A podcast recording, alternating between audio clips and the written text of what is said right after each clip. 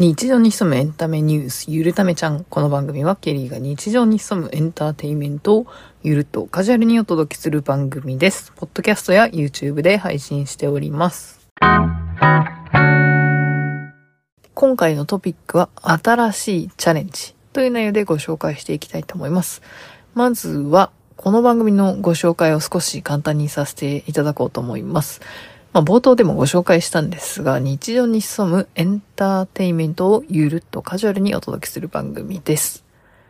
まあ、ゆるっとカジュアルっていうのは、まあ、そんなにしっかりした台本、まあ一応台本はあるんですけど、そんなにかっちりと作ってないというか、編集もそんなにかっちりしてない、そんなような番組です。で、日常に潜むエンターテインメントっていうのは、ほとんど音楽の話題が多いんですけれども、その中で、まあ時々見に行った映画だったりとかをご紹介してるかな。あとは何の話をしてんだろうな。あとは、その時、思いついたもの喋ってるかもしれないです。そして最近の固定のコンテンツとしては、月1回、え音楽のご紹介をしています。前月にピックアップした曲をプレイリストに入れていって、その中から、ポッドキャストを配信する直前に3曲ほど選んでご紹介しております。最近は合わせてポッドキャストも、えー面白いものがあったらご紹介しているっていう感じです。で、週1回更新を目安に投稿しているので、残り2つは、え自由な感じのトピックで、えー配信しております。そんなわけで、2000、おそらく19年ぐらいから、えー配信している番組だとは思うんですが、えー2、3回、すごい、ごめんなさいね。自分の番組なのに曖昧で。え多分今3回、シーズン3かなシーズン3となっております。まあシーズン1、2の何が違ったかっていうと番組名が違って、えー配信の内容もこんなにかっちりしなくて、2週間に1回の配信だったんですが、えーアドバイスいただきまして、週1回の配信になっております。今ちょっと不安定なんですけれども、えーまあ基本的には週1回更新で、まあ年間50回更新できたらいいかなと思ってるので、ちょっとね、どっか更新できなくても、後ほど、えー頻繁に更新して、えー年間50本の更新を目指しております。そんなわけで、えー2019年だと思うんですが、から配信しているこの番組なんですが、実はポッドキャスト以外にもいろいろ配信しておりまして、まあその中の一つで、まあある意味新しいチャレンジになるのかもしれないんですが、実は YouTube でも、ポッドキャストと同じ内容が、エピソードの途中から、えーほぼ同時配信で、YouTube の方にも上がっております。そちらはですね、まあ最近あの YouTube Music でも聴けるようになったということで、えー設定はしてるんですけど、ちょっと私がモニターというか自分で YouTube Music で聴けるかどうかまだ試してないので、もうわかんないんですが、一応設定はしてるので聴けるはずです。またチェックしておきます。まあ、YouTube に上げ始めた頃にも、あの、プレイリストとか作ったら聞けるのかなって思ったんですが、検索しても全然出てこなかったっていうのが、まあ最近新しく聞けるようになったのかなというところです。で、まあその他の新しいチャレンジっていうのが、まあ今年の3月、2023年の3月に、ポッドキャストフリックスのハントブースに、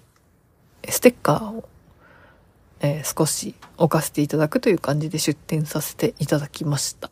イベントははじ、初めてだったので、それも新しいチャレンジだったかなと思いますし、今年も、また、関西でまたあるのはいつだろうか、またあるみたいなんですが、うん未定のようなので、えまた何かある時には、まあ、単純にね、お客さんとして参加だけでもいいので、まあそういうポッドキャストの輪に、輪を広げていきたいなというふうには思います。関東の方にもね、イベントあるんだけど、ちょっとそれだけではちょっとね、私も行けないかもしれない。なかなかね、そういうハードルが関西のイベントがあると行きやすいんですが、まあ、その、ポッドキャストフリックスも各地、全国各地からいろんな方がいらっしゃってたので、まあそんな感じで、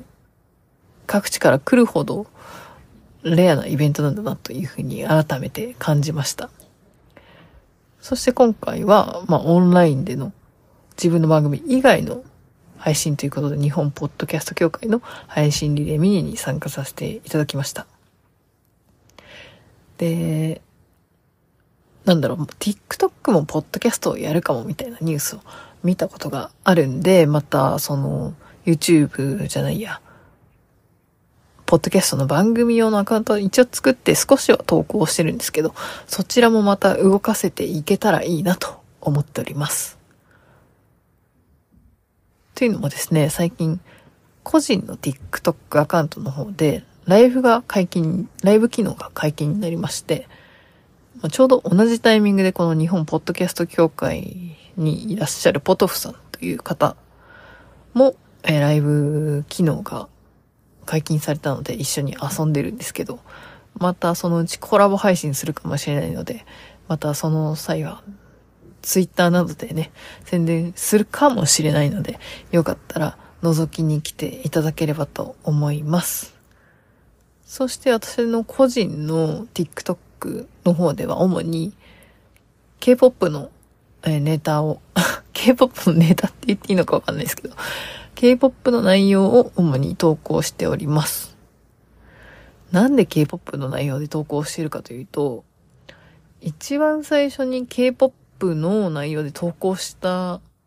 動画が15秒で編集もしてなくて、取って出しみたいなやつが、あの、1万回再生を超えたんですね。そこから、おっと、これは伸びるぞということで、えー、K-POP の内容を主に投稿していってます。で、まあ、その K-POP を好きになったのは、まあ、2022年の後半ぐらいからなんで、めちゃくちゃ最近好きになったっていう感じなんですけど、なんで K-POP を好きになったかっていうと、Twitch っていう配信アプリがありまして、まあ、TikTok でライブ配信をやっている方が、TikTok の前は Twitch で配信をしていて、していた方で、で、まあ、TikTok はすぐにライブ配信ができなかったので、まあ Twitch でライブ配信をし始めたんですね。で、その Twitch っていうのが、まあ Amazon が運営しているプラットフォームなんですけど、主にゲーム配信者さんがたくさん配信しているプラットフォームで、結構みんなゲームを配信、ゲームしている様子を実況して配信してるんですけども、えっと、私は別にそんなゲーム得意じゃないし、ゲームめちゃくちゃ好きでもないので、あの、じゃあ、ためになる配信、まあ誰も見に来て、見に来なくても自分のためになればいいなと思って、あの、デュオリンゴっていう言語学習アプリが、あの、たまたまツイッチのゲームのカテゴリーに入ってたので、やり始めたのが、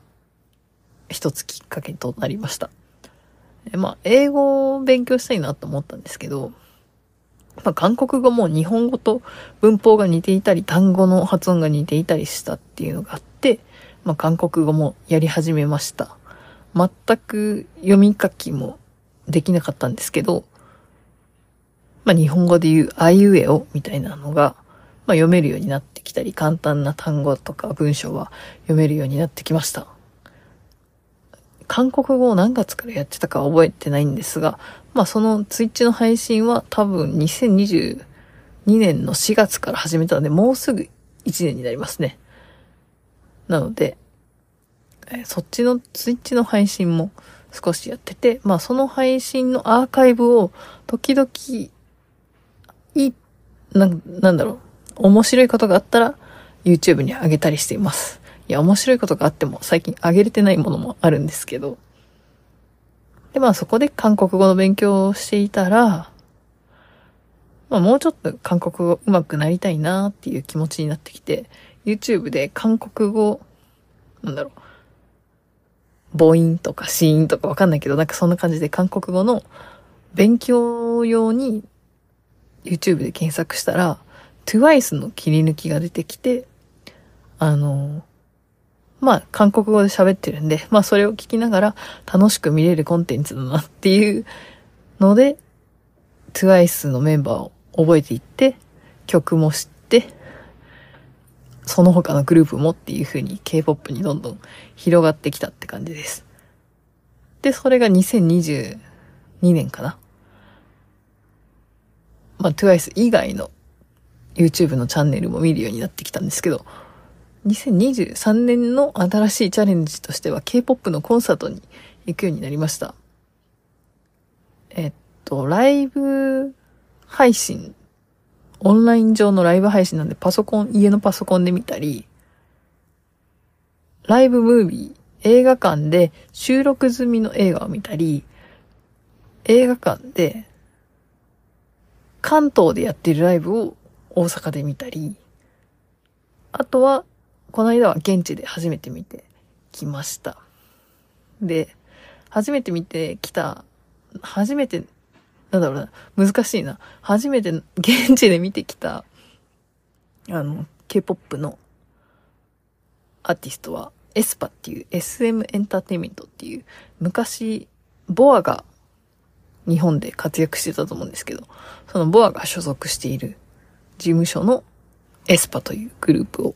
見てきました。で、今後行く予定があるのは実は結構あるんですけど、多分直近で一番最初が TWICE かな。TWICE と Kep1er っていうグループとあともしかしたらいけるかも、 BLACKPINK っていうところです。結構大物たち なんですけど、まあ、それもそれで、えー、新しいチャレンジというか、K-POP のグループ、アイドルをたくさん